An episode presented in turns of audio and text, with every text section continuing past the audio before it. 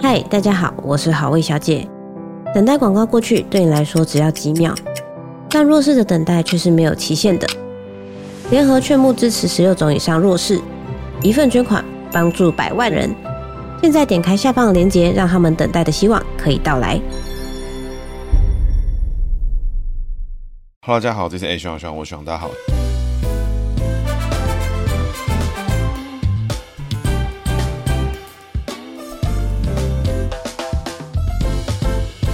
好大家好，这是 A 徐徐，我徐大家好，徐徐回来了。那徐徐今天要讲的主角呢是李克强。那为什么讲到李克强呢？那应该大部分台湾的听众哦，对于李克强的认识哈，我觉得应该是蛮粗浅。那不瞒各位哈，其实学长我对于李克强的认识哦也是蛮低的，因为中国这个国家毕竟它的政府组织哦跟台湾其实差的是蛮多的，所以其实一般人来说，一般台湾人没有深入去研究的话，其实你很难去了解到中国什么国务院总理在干嘛啦，这个总书记在干嘛啦，或什么之类，你可能就知道一些非常大咖的人名之外，哎，其实你就不不太清楚后面发生什么事情。为什么会想到李克强呢？是因为李克强在日前哦，在十月二十七号的时候呢，哎，过世。那整个网络上啊，还有中国啊，就传出很多风声啊，哇，这个很隐晦啊，说什么啊，这个暗杀啦，什么等等这些事情。那他当时呢，是因为他在放假的时候呢，在游泳池游泳的时候，哎，这个心肌梗塞，然后就过世。那当时就有人说了，哇，这个警卫这么多人看李克强在游泳，怎么可能让他就这样子心肌梗塞？发生了之后呢，最近的医院其实几分钟就到了，哇，为什么他会死呢？不可能嘛，因为退休领导人呢，中国我都有非常丰厚资源呢，在维持他们的健康跟他们的状态。那李克强呢，他到底发生了什么事情呢？其实这个我们已经不得而知。那我想跟大家分享的是，基本上呢，一个退休领导人的过世啊，或者他发生的事情呢，会被怀疑成是现在的这种宫斗剧情啊，这种不健康、病态的事情呢，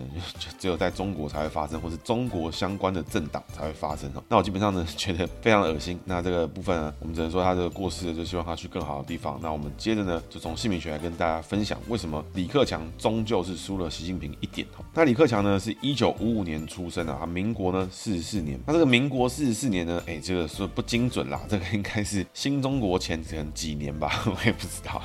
李克强呢，他是在这个民国四十四年出生，民国四十四年是乙未年。那乙未年呢属羊，那这个克字呢，基本上呢就简体跟繁体呢写的是一模一样哦。很多听众哦可能不知道我们生肖姓名学是怎么运作，原理是什么呢？哎，就是基本上呢是透过这个人的出生的天干地支跟他的姓名的拆解，然后去解读之后呢，哎，了解到这个人的个性是什么。通常很多听众就会问一些问题，比如说，哎，繁体简体可不可以？日本人可不可以啊？这只要是你的姓名跟你的身份证件上面写的是汉字，都可以呢使用生肖姓名学来做解析。但比如说，如果你是中文音译，比如说啊，川普、特朗普啊，你说，哎，学长这可不可以拆解啊？可以。拆完之后剩下满地零件啊，没有屁用，没有屁用。所以呢，繁体字可不可以解？一定可以，因为我们专门就是解繁体字。那简体字可不可以解？可以。但是呢，解的时候呢，就必须要以简体字的方式来解，因为姓名学的认知呢，其实有点像是这个语言的力量、文字的力量呢，哎，透过整个国家的认知认可之下呢，哇，赋予了这个能量，塑造了这个人的形态。李克强的克字呢，解的是他的人际位；强字呢，解的是他的工作位。那这克字怎么拆呢？克字底下呢，我们拆成撇脚。什么叫撇脚呢？就是那个像是注音符号的呃，的那个那个音，就是一只脚勾起来的感觉。那十二生肖里面呢，有脚的动物呢都不适合这样勾一只脚啊，很怪哦。马不行嘛，羊更不行啊，脚那边是不是掰咖什么，对不对？所以这个格局呢，撇脚我们讲叫做上克之格。那上克之格呢，走的就是一个内在呢，内心呢，哎，想得多复杂，然后呢，追求完美。所以他内在个性呢，在人际位里面，尤其是女性在跟他老婆相处的时候呢，哎，这个李克强可能哈内在呢还是一个稍微呢，哎，非常尊重老婆，甚至呢可以说到是怕怕老婆，甚至呢很多家里的事情呢是要他老婆来拿主意这个概念。那克字上面呢要拆成一个十跟一个口字，那这个十呢，我们就是一二三四五六七八九十的十字，那这个十字呢就是属鸡的意思。那鸡鸡跟羊呢基本上没什么关系，所以呢解五行来看，那这个鸡呢属金。刚刚前面提到民国四十年乙未年属羊嘛，那乙字属木，金克木走上克之格，所以它内在外在走双上克之格。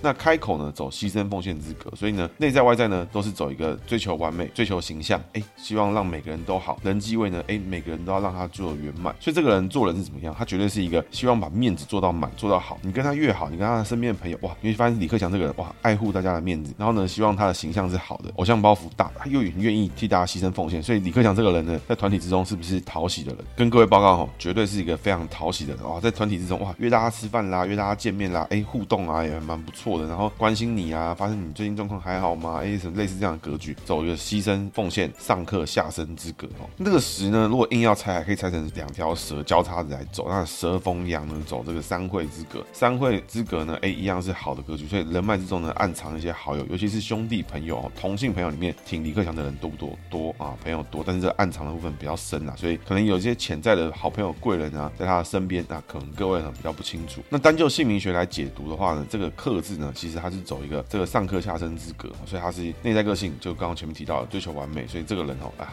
人际位对他来说是辛苦的哈，因为交越多朋友，他就要顾及越多人的面子，那会不会有人两个朋友两组朋友之间啊，彼此呢利益呢本身就是冲突，那这时候他居中怎么办啊？居中呢，他非常非常巧妙的去处理，不然呢得罪了嫂嫂啊，便宜了姑姑，哇，这两边弄来弄去，永远都没完没了，所以呢这种事情是麻烦的。那所以李克强这个人呢，走得越久，他会发现人际位对他是辛苦，但是呢不去把偶像包袱做出来，不去把自己的形象经营得好，他又不满意，所以在人际位上面的李克强是辛苦的。那接着讲强制，这个强制呢，基本上呢就实证了李克强哦，终究哦，在这个新中国的这个领导之下哈，还是输了习近平一点哦。各位哈，如果在我节目之中搜寻习近平的话，会发现过去曾经有做过习近平的一集。那那一集呢，有提到了什么叫天选之人。那习近平呢，是因为他的姓名之中有个地方呢，简体跟繁体写的时候不一样。节目里面呢有提到说是哪里不一样啊？欢迎呢各位去收听。那那个不一样的地方呢，让习近平这名字从有破绽变成毫无破绽。所以就是说呢，习近平这个人哦，天选之人。如果他今天活在台湾，哇，他是一个有破绽的人。但是今天呢，因为他在新中国，哇，这个就不得了，翻天覆地啊！这个可能就是姓名学从大姓名一名二哦，全部都是最强状态的格局。那李克强他问题在哪里呢？因为这个强字哈，台湾的写法呢，跟中国的写法是完全不一样。为什么呢？台湾的这个强字哈，左边是一个弓，右上角呢是一个注音符号没有卷舌的丝，右边右下角呢是一个这个悔，就是那个虫子的那个那个悔字。但是呢，你会想呢，他如果是在新中国啊，这个强字右上角那个注音符号没有卷舌的丝哈，是要写成口字。如果今天这个强字用在这个属羊身上哈，发生什么事情？我先跟各位分享。如果他今天活在台湾的话呢，或是用正体字、繁体字的情况呢，哎，他用强字，强字左半边那个弓哈，金弓之鸟的弓，那个弓呢解成蛇，那阳风蛇走三会之格，内在呢财位呢最强格局，所以呢这个人哈做事情观念好不好？好，逻辑好不好？好，他知道做什么事情是对的，做什么事情是有用，是好的，绝对都是棒的。那那个悔字呢，右下角那个悔字怎么解呢？一样哈，这悔字姓名学之中解成蛇，这个蛇哈在李克强身上哦暗藏了好几条地方。那习近平身上有没有蛇？习近平身上也非常多蛇哦。习近平的进字啊，那个错字边，那平字呢又拆成二跟中间字，所以这两个人哈，习近近平、李克强名字里面很多蛇。那刚好呢，李克强属羊，喜不喜欢蛇啊？走三会之格。习近平属蛇，一样逢蛇走三会之格，所以这两个人合不合，有他们合的地方在哈。甚至呢，哎，习近平还会更喜欢李克强，所以这两个人，你说他们是不是有心结？我觉得，除非在很根本的利益上面，或是在背景之上有冲突之外，我觉得这两个人哈，绝对是有机会互相合作。那这个强字呢，上面的注音符号的丝哈，就是走一个这个趴脚的格局，所以走趴脚格局，各位看到那种猫啊、狗啊折手的时候，就是这个注音符号没有卷舌丝的意思。所以在属羊格局里面，这个强字无敌状态哦，最强状态。所以他的工作位做事情呢，哎，用他喜欢安逸舒适的方式去做，做起来呢游刃有余，工作的逻辑呢又好，做事情的手法呢细腻，知道自己该做什么事情，做的什么事情是好的。人际位呢经营自己形象呢经营的非常的好，非常努力去营造自己的形象。所以这个人哈，人际上面是辛苦，但是工作上面是完美，在工作上面呢，哎，会找到很多自己的存在感。那一般来说，如果他正常上班族啊，或者你的身边的朋友的话，这个人的格局哈，通常呢就会是一旦开始工作之，哎，慢慢他就会觉得工作其实是蛮舒服的，哎，努力做，好好做，发挥自己的专长，就可以得到这个存在感，找到自己的成就感，找到自己的成就感，找到自己的存在感。但是呢，一旦进到交友圈的话，哇，就觉得哇，好难哦，又要会让大家高兴，又要可能去唱歌的话，一大家一起出去唱歌，哇，自己还要准备几首歌让大家觉得说哇，他很厉害，什么什么，这种感觉是辛苦的。那当然，如果这个人乐于做这件事情的话，那是甘之如饴，那我觉得是好。那今天如果他是在简体字的世界生长的话呢，哎，这个右上角的墙呢，从没有卷舌的丝变成开口，所以呢，工作方式呢，跟他的想法财位呢一样，都是好的，都是非常棒的格局。但是呢，多开一口，那阳逢开口呢，走牺牲奉献，这个走祭品之格。贡品系生肖呢，开口就是什么意思？像各位可以看到哈，在这拜拜的时候呢，供桌上面的这个神猪啦、什么三牲啦什么的，他们的嘴巴闭得起来嘛？啊，闭不起来，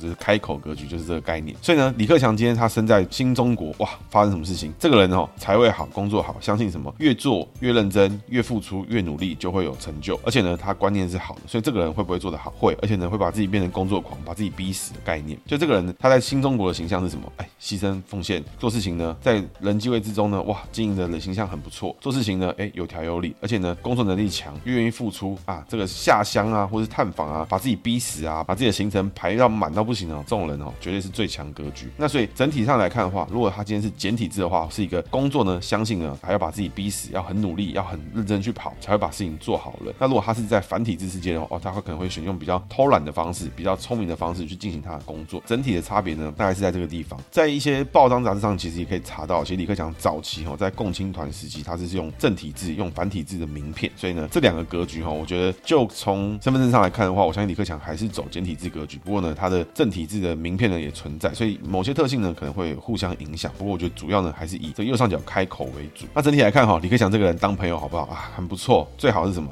他当你老板，我觉得那是更好。那当你下属呢？哇，那是更赞，对。所以就是一个工作能力很不错啊，偶像包袱大，为了偶像包袱呢牺牲自己比较多一点的人啊。那我觉得这个人啊、应该是一个还不错的人啦。对，就是当朋友还不错。那大家一起去吃饭啦、打电动啦什么的，他可能还会觉得说哇，他要为了要打着跑，为了要唱歌，为了要怎么样，他自己会先练习一下啊，为了不要表现太差那种概念。那这边呢，跟大家分享一下哦，李克强跟习近平的关系是什么呢？那基本上呢，要从中国的整个政治结构上面来讲。讲像在新品那集有讲过蛮多，因为新品的 title 有点太多。那基本上呢，各位可以去理解成，就是说中国呢就是以党领政。那这个什么叫以党领政呢？就是说政府呢就是这个公务员嘛，就公部门是为了国家的嘛，对不对？那这个国家呢是为了人民服务的。所以比如说像这个国务院是什么？类似台湾的行政院，行政首长。那辖下呢有很多这个什么地方政府啦，各式各样的东西。所以跟民生有关的事情，跟行政有关的事情啊，都跟谁有关？都跟国务院有关，行政院嘛，对不对？但是呢，凡是涉及国防外交，哎，跟台湾的总统像不像？像。那这个谁负责啊？由这个总书记、国家主席三位一体，还有一个是中共军委，哎，同步来处理。那这个人是谁呢？在过去的体制里面呢，就是走习近平的格局。所以李克强呢，曾经是习李体制中的国务院总理。李克强这个人的背景强不强？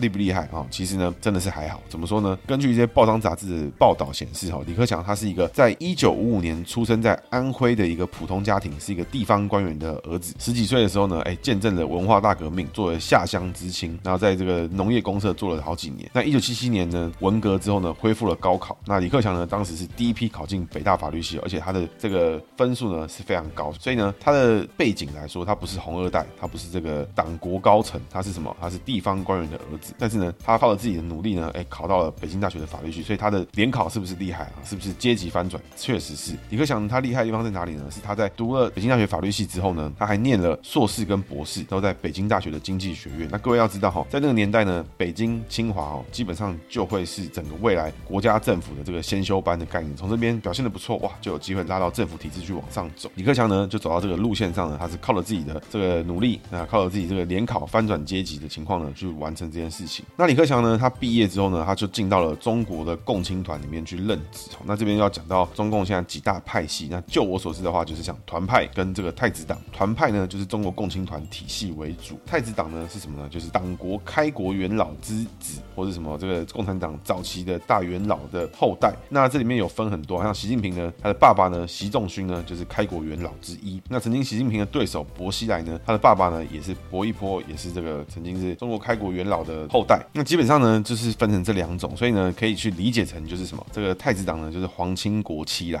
共青团呢是什么？就是靠着自己的努力呢，哎，成为这个精英的领导阶级，就像类似的古代的什么文武百官的机制。那太子党呢，就是什么？就是王爷啦什么之类的这种概念。所以中国这些人哦，一直把这个帝制的模式哦，整个过去的中国帝国这个方式呢，哎，花式的去呈现。那透过呢，要么是协统啊，要么是说封建制度的去延续下去这个东西。然后确实呢，这个机制在中国，哎，目前看起来是还会 work。所以李克强呢，他就是一个共青团，是一个这个靠着联考、靠着科举哎往上走的一个老哥。那这个老哥呢，走得之高哈，我觉得他其实蛮厉害的。那李克强哈，甚至呢，他在读法律系期间呢，他曾经有发生过的实习经验呢，这个过程呢，还被拍成一部电影，在一九八二年呢，叫电影是《见习律师》。那这个电影呢，就讲了一个就是一个法律事件啦，一个热血律师做了一些事情。那就根据他们的说明呢，哎，确实当时的主角呢，就是以李克强为原型哦。那李克强的英文是非常的好。那他去了这个共青团工作之后呢，其实他就非常的认真工作，然后一路呢，在一九八零年代跟胡锦涛认识之后呢，哎，慢慢的呢，成为胡锦涛这边的关系人，有机会呢一路往上走。他在一九九三年之后呢。呢，基本上从事了很多是共青团相关的这种活动，所以共青团什么中央书记啦、中国青年政治学学院院长啦、全国人大常委会的委员啦什么的。那一九九八年的时候呢，李克强呢离开北京，担任了什么河南省的省长。前面有提到啊，李克强是一九五五年出生，所以他基本上呢，哎，在四十三四岁吧，去当了省长。那所以其实啊，还还蛮屌的。那李克强哦，他其实做了蛮多事情。那我觉得跟台湾人有关，而且有印象性什么呢？哎，这是在当时呢，哎，在河南推动了什么？当当年呢，推动了血浆经济，让很非常多的中国人呢来捐血卖血，开始呢去把血卖出去啊，让这些人有钱赚。那这事情造成什么影响？这个大家知道什么艾滋村啦，什么艾滋病的问题？因为当时这个中国人也不知道血液呢，这个针筒呢不能共用哇，那一个针筒呢从村头捅到村尾哇，用完之后呢哇不能浪费，为什么？当时物资嘛，物资这个比较稀有一点，所以呢再去捅下个村。那这之中呢，可能有人不小心中了艾滋哇，中了艾滋之后呢，一路捅过去哇，全部人一起中招，所以呢整个中国里面就非常多人得艾滋病。那这个李克强呢，当时呢就为了这个事情呢，担任河南省的书记，然后呢去解决这个问题，然后开始普查艾滋病啦，组织这个相关的事情啊，来协助患者的权益啦，然后让这个疫情的蔓延哦得以抑制。那我觉得哦，其实这个事情真的是功德一件啊。那不过这个艾滋村这个事情啊。真的是不知道该怎么讲，这个教育呢还是蛮重要的，环境卫生啊，在那个年代真的没人知道有疾病呢会透过血液的传播。那你去各位去想，那些人还是农村的人，没有网络什么的，哇，这个捅一捅，整个整个村都灭了，这是蛮严重的事情。那两千零四年呢，李克强出任了这个中共辽宁省的省委书记，那一路往辽宁去，就等于调来调去的概念。那当时辽宁的问题是什么？是国有企业的人员下岗的问题哦。那这个下岗问题是什么呢？其实下岗问题就是说，在早期的时候，一九九零年代甚至是八零年代的时候，在中国有非常多的国营企业，像钢铁厂啦、大型的营造厂等等的事情。那在东北啊，或者一些地方盖了非常多的厂，烧煤啊、去炼钢啊，什么做这种很大型的事情。那之后呢，因为产业结构的变更的问题，这些国营企业呢，慢慢的就去缩减裁员。那这些当时的员工啊，当时的劳工，他们可能一辈子就只会什么打铁啦、搬东西啦之类的。国家呢说不做了就不做了，那这些人全部资遣，全部下岗。所以呢，各位如果有印象哦，在两千年前后，或是什么两千零三四年，或是一九九九年那附近哈，常常听到。什么中国什么飞车党啦，抢包包会割手啦，什么这种事情哦，很多是因为那个时候失业率暴增的情况下，然后人员很多下岗，那这些人也不知道干嘛，也没有其他的专长，也没有机会呢去念书，所以呢下岗的这些人呢就开始变成了社会的问题。那跟现在最近听说中国的问题可能会有点像。那这边呢从下岗的过去的国营企业变成这种砍手党或什么党之类的人，我觉得可能还有一个 gap，所以我们可以观察一下中国未来的变化是什么。那李克强呢在这个时间点呢就在处理这件事情，鼓励呢非国营经济。鼓励民营企业，然后希望让这个下岗人员的问题可以解决。那两千零七年呢，这个李克强当年五十二岁哈，在这个中共十七届一中全会上面哈，从当时的中共中央委员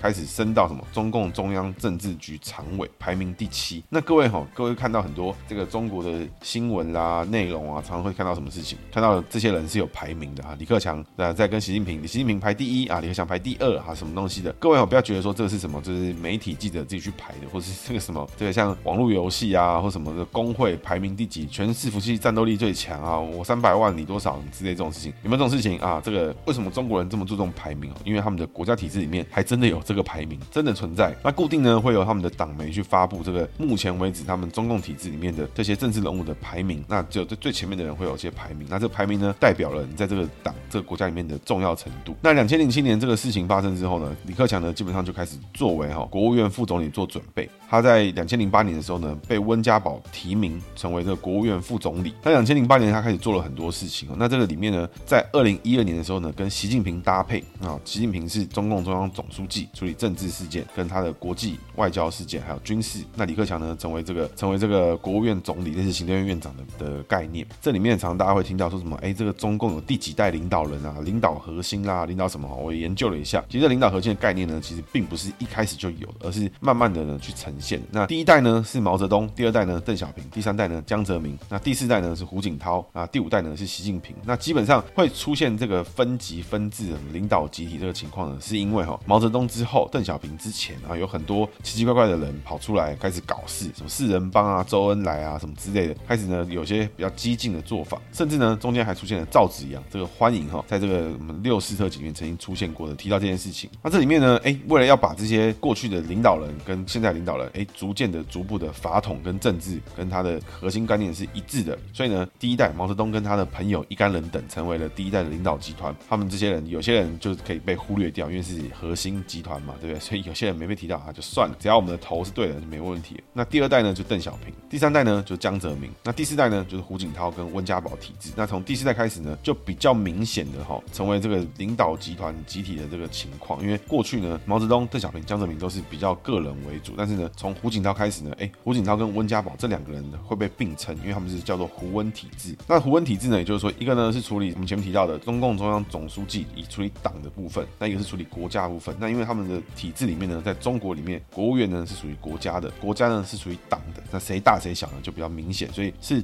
党的总书记、党的中央委员、党的军委啊，都是来自于这个党。所以解放军是不是服务中国人民啊？不是，他们是服务中国共产党啊。共产党呢可能会透过花式手段取得人民的授权的。胡锦涛呢，胡温体制呢，就是有一个过去哈整个中国崛起的一个关键。那跟各位分享一下哈，胡温体制呢，某种程度上面就是在中国崛起的过程。它第一个问题是什么？第一个当时呢，面对这个 SARS 的问题，那还有汶川地震、四川大地震的问题。但是呢，他们解决了什么问题呢？他们的整个社会主义市场经济啊，中国和平崛起，跟美国呢交集的非常的亲密。中国的 GDP 呢不断成长，成为世界的主流。那香港问题呢，哎，也好像解决的还 OK。所以呢，整个中国的崛起，各位有印象的时间哈，这个两千年到两千零八年，就是跟陈水扁政府在对比的时候，当时哇，他觉得哇，全世界都要往中国去了，对不对？全世界都要走到中国这个世界工厂啦，中国全部都在开发啦，啊中国遥遥领先啦。请问谁弄的啊？就是这个胡锦涛、温家宝他们和平的崛起，然后跟世界各国呢，好像都可以一起共事，成为这个国际联盟的一份子啊。有机会呢，只要你们给我钱啊，我有机会就会民主，然后让这世界呢成为更好的地方啊，类似这个概念。所以呢，整个网络时代啦，这个什么支付宝啦，什么各式各样的东西崛起哈，那个社会主义崛起啊，房地产崛起，什么世界热钱涌入中国哈，谁弄的啊？就是这个胡温体制。那接班下来呢，是习近平跟李克强。那李克强呢，基本上是是从共青团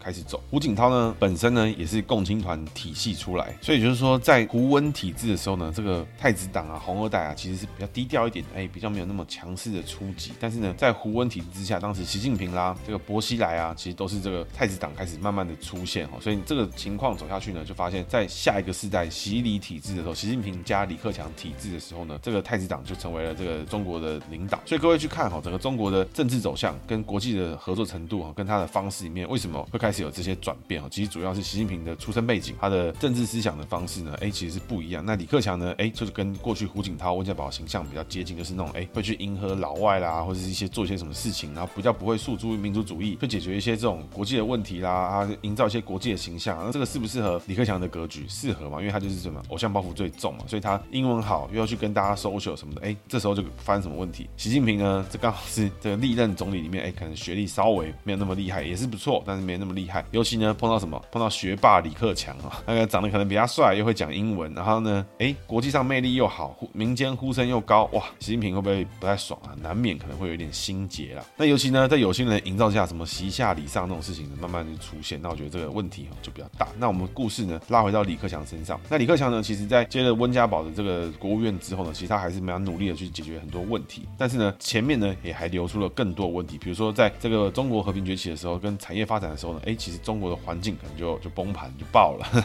生态问题啊没有在管，我们先发展，人定胜天啊，把你树什么砍爆，看你比较厉害还是我比较厉害，他这个一淹水就知道谁比较厉害，大概是这个概念。习李体制是不是就是一个不做事只搞政治的？也没有，他们其实也有完成一些事情了。那我觉得整体来看的话呢，哎，我觉得我们就不针对李克强做过多的叙述，大家在维基百科上面有可以看到有很多。那两个人相互对比哈，当年呢，习近平跟李克强同年都在一九九八年的时候呢，李克强呢已经做到河南省的省长，我们前面有提到他的那个爱之春的事情。那当年呢，其实在一九九九年，习近平才做到福建省的副省长，所以两个人的政治资历呢，虽然背景习近平是强于他，但是李克强当时还是走的比较前面，所以可以看到两个人哈，其实他这个走过来的路程哦，可能是不太一样。整个中国的风气哈，从过去哈经济开放啦，这个什么社会主义经济啊，什么这种东西，慢慢的开始哎，shift 到现在这种把外资赶走啦，哎，这个查税富士康啦，政治领导经济啦，这个什么打贪啦什么的，这种比较难以去理解的事情哦，主要呢可以看到就是说习近平跟李克强的这个路线。那习近平的路线呢，就是走什么，就比较偏红二代啦、毛思想啦这种格局、这种做法、这种操作。那这种情况哦，其实对于这种共青团出身的李克强来讲是相对困难，因为我们根据维基百科上面显示哈，共青团呢其实主要的出身哦，他的背景哦都是以一般大学的精英为主。那所以呢，他就成型的方式啊，就跟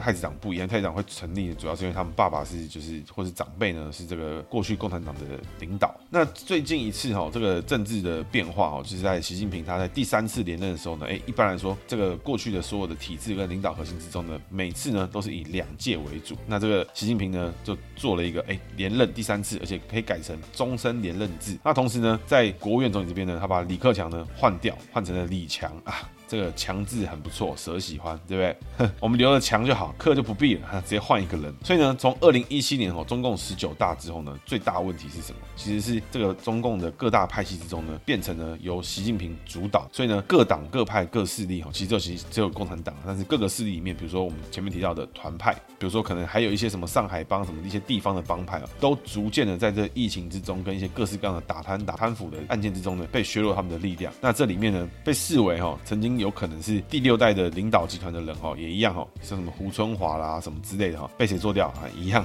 被习近平做掉。故事讲到这边哈，各位可以去感觉一下，整个过去哈，从这个中国和平崛起的这个过程，从两千年前后这个胡温体制开始，到了习李第一代的这个里面，中国是不断崛起，拿到国际上的外资热钱，哇，又有开拓一个这么大的市场。到了最新的习李体制，习近平跟李强哈没有克，那这个机制里面呢，慢慢的成为习近平一人独大。那一人独大呢，当然他要干嘛就干。干嘛嘛，对不对？但是呢，相对他也背负了全部的责任。那我觉得这个中国的事情，中国人自己决定，他们喜不喜欢那就好。但是呢，整个风向跟风格的改变哈，像我们现在眼睛看到的什么贸易战啦，什么那些东西哈，我觉得都是逐步可以感受到这个太子党的感觉。那共产党真正的样貌是什么？最近呢，我看到了一个这个动画，它叫做《葬送的福利脸》，那是一个蛮复杂的故事。我最喜欢他最近提到一个概念，他就是说，在那个动画之中呢，有一种种族呢叫做魔族。那这个魔族呢，他们就是一种类似像野生动物的东西，但是呢，他们会讲人类的语言，所以在某些魔法师的定义里面呢，魔族呢是会讲人话跟有人形的魔物，所以他们本质呢还是野兽。所以他们讲这些语言，为什么他们要学会这些语言呢？目的呢就是希望让他们更容易可以猎杀到他们的食物，也就是人类。我觉得这个概念哈，真的跟共产党非常的像，因为共产党呢还有共产党相关的人士呢，每天都在跟大家讲民主，每天都在讲这个资本主义什么主义什么各式各样的花样，各式各样的花式。但是他这样真的有这么想吗？其实我觉得真正哈有让自己的本意本心流露出来是谁？其实就是习近平。因为过去各位看到这些团派的人也是会跟你讲民主，也是会跟你讲国际情势，也是会跟你讲这个什么联合国什么之类这些东西。但是他们真的有真心想要遵守这些事情吗？没有，他们用了这些语言去骗整个世界，去让整个世界觉得说他们真的好像可以跟你沟通。其实这些人哈，这些像动漫里面的这个模组里面来讲的话，他们真正讲这些东西的目的，只是为了引起你的共鸣。之后呢，准备进行一个猎杀。所以我觉得这是一个非常好的一个 idea 跟一个概念。我觉得也鼓励大家去看，因为那我觉得那部动画还蛮好看的。它这里面有给我蛮大的启示，因为过去大家一直会觉得哈，共产党相关的，你还是有机会跟他谈，你还是有机会跟他这个三民主义、统一中国什么之类。但是呢，实际上你回过头来看，他们所讲的一切都只是为了符合当下的目的。如果你比他强，他就跟你讲什么？跟你讲民主。你比他弱，他跟你讲什么？跟你讲拳头。你拳头比我小嘛，那我当然就是讲一讲，那就把你打爆，你就变成我的战利品。但是你比我强，我跟你讲民主，我跟你讲国际规则啊，你比我强，所以呢，你不能随便打我，你不能打压我，你要把我当这开发中国家看，你要把我当第三世界国家来资助我们，你要帮助我们成长。我们才有机会跟你讲民主嘛，对不对？那用这个方式呢，哎，苟活了这么多年之后呢，终于在他们资源稀薄的情况下，觉得说好像有机会了，才真正把自己的心情心意讲出来。在这十几二十年期间，中共有任何的开放跟民主化吗？唯一的民主化就是在什么？就是在一九八九年六月四号那个时候发生的事情嘛，对不对？那之后有任何看起来中国想要往民主化方向走吗？没有。那所以他们一直以来跟我们讲的中国讲的两岸一家亲、血缘关系什么的这些东西呢，只是要引起我们的共鸣，来降低我们的戒心。然后他们最终呢，是想把我们当成战利品。那我觉得绝对不要相信这些人，真的太夸张了。那这个原本我还没有这么强大的感受，直到看了那个漫画跟那个动画之后，觉得哇，哎，这两个完全是 match 在一起的概念。那我觉得这边哈，其实我觉得也帮习近平说几句话。之前有看到一篇网络上的文章哈，就在提到说，这个为什么历朝历代以来哈，都一直会有这种什么外戚干政啦，为什么会有这种太子党啊，为什么会有王爷啊，为什么会有宦官干政啦这些事情啊？其实我觉得那篇文章写得非常好，在。Facebook 上可能大家可以看到，我有点不确定是谁写，但是我觉得他写的非常好。他里面就提到说，其实呢，一直以来哈，这种中国的帝制、皇帝制的情况下来做操作的时候呢，其实皇帝想要做一件事情，哇，就会有文武百官跟他说这个不行啦，这个不合礼法啦，这个不能干嘛啦。所以最终呢，这个皇帝如果在不抵抗的情况下，就会干嘛？就会活成文武百官要的形式，要要么就是集体性的出包，那责任谁担？还是皇帝担？为什么呢？因为皇帝呢认可了这些东西，所以是皇帝错。文武百官需要负任何责任吗？其实不需要。那皇帝是可以滥杀大臣、滥杀群臣吗？其实也不行。为什么？是啊，这个不合理、不合法啊，是不能怎么样啊？宰相又不能干嘛？所以这些宰相呢，哎，可能会被换，可能会干嘛？但是他底下的人，这整个领导集团之中呢，他们的人是不变的。那所以皇帝呢，也想要走出自己的路线，想要做自己的事情，他要干嘛？他只能用另外一批人去做这件事情。用了宦官，用了外戚，都是一样的概念。那我觉得为什么会用到外戚，用到宦官呢？哎，因为皇帝自己的兄弟姐妹能不能用啊？不行，因为这些兄弟姐妹呢，可能也想要去当皇帝，所以他可能又会跟其他人结合，哎，再把你干掉。所以呢，用了外戚，用了宦官。那这些外戚宦官得罪了大臣，哎，真的不行的时候怎么办啊？杀掉，跟皇帝有没有关系？没有关系啊，对不起啊，是这个人的独断独行的错。所以呢，外戚宦官可歌可泣啊，OK 的。所以我觉得整体来看的话，确实现在的情况跟中国的过去的帝制的情况是一模一样的。所以不要说什么啊，这个新中国啦，什么共和国啦，没有的，各位可以去看哦，清朝之后可能就是共朝的概念。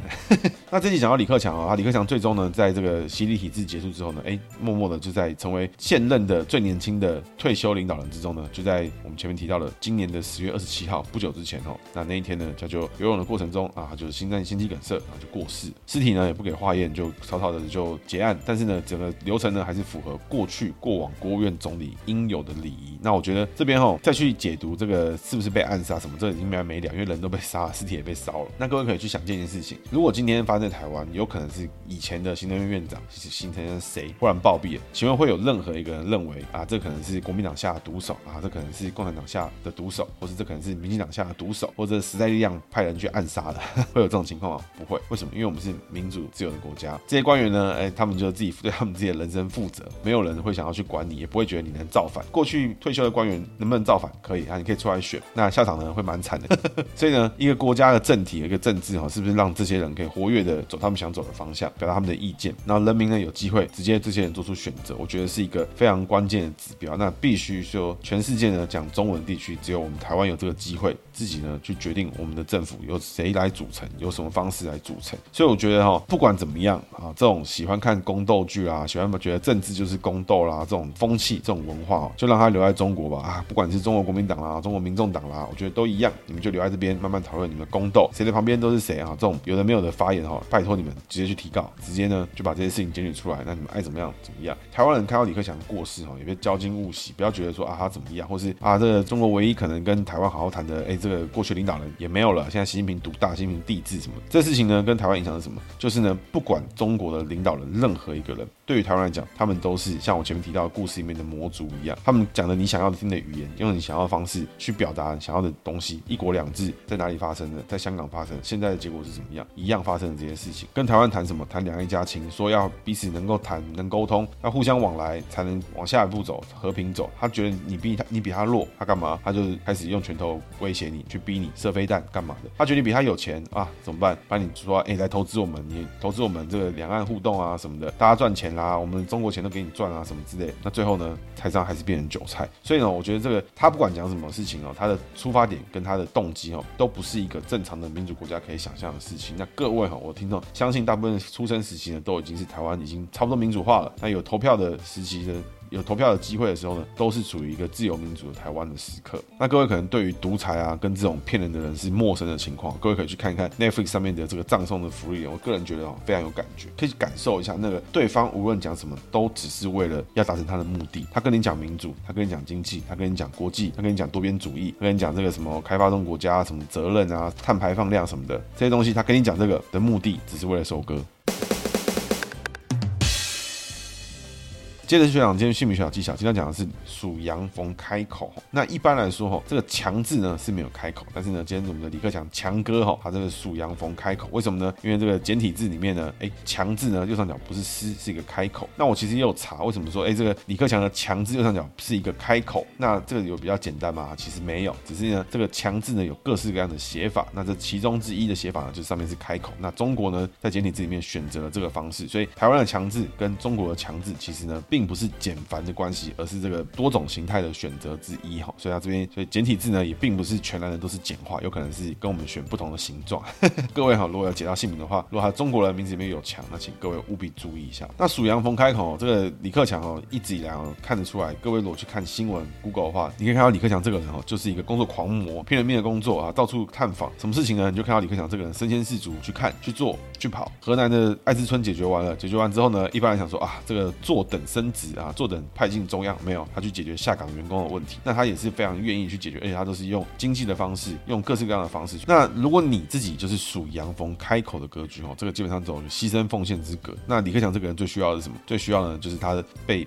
人民爱戴，被别人说哇，李克强真的很棒，所以这个情况呢，跟他的偶像包袱会是相辅相成。因为牺牲奉献之格逢开口的人哦，属猪牛羊贡品系逢开口的人，会尤其会有这个情况。为什么呢？因为这些人呢，都会觉得说，我已经为了人类，为了这个祭祀，付出了我的生命。那我希望这些人至少可以说，哇，真的是感谢你付出了生命，来让我们完成这场祭祀，希望得到最终的感谢。那如果这些人拜拜完之后呢，把这些杀的神猪啊、猪公啊、这些羊啊，原地丢掉，原地火化，这些羊哦，死也不瞑目，所以我觉得这种属羊逢开口的人最喜欢的是什么？最喜欢的是他热血的奉献，奉献出自己的生命之后呢，被大家广为的称赞，被大家广为的这个感谢。那我觉得这是对于属羊逢开口最大的一个回馈。所以你自己本身就是属羊逢开口的朋友，请务必记得，你是一个非常热爱帮助别人的人。但是呢，你要去理解，并不是每一个人都能够适时适当的回复你的付出。那我觉得你应该适时的去挑选，说，哎，我的付出里面哪些东西你希望得到回馈，口头上的也好，金钱上的也好，或是物质上的也好，好你希望你的回馈出现，那适时的呢，跟别人暗示或者告知你想要得到这个东西，你可以只是一句感谢，我觉得也 OK。但是呢，如果你都没有做这个事情，那你预期对方会通灵知道说，哇，我要跟他说谢谢，那没有忘记讲了啊，这个事情会发生，忘记讲了，导致你哦极度的不爽，极度的不悦啊，这个就是属羊逢开口最常出现的情况。帮完别人之后呢，哎，没有得到相对应的回馈，立刻呢觉得自己受尽委屈。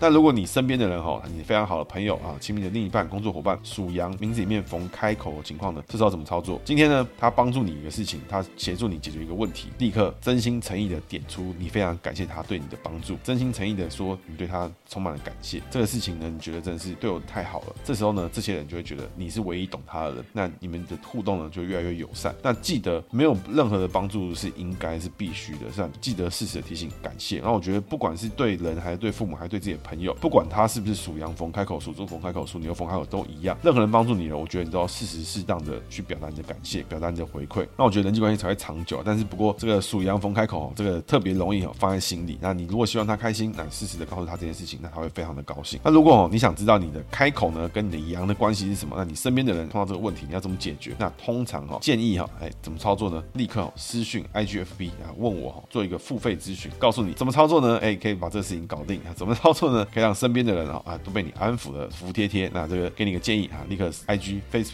私讯咨询我，预约付费咨询哈，立刻协助你解决这些问题。付费期间呢，你只要在解说过程呢做好任何功课呢，你可以无限问到时间到为止。以上呢就今天节目，谢谢，大家拜拜。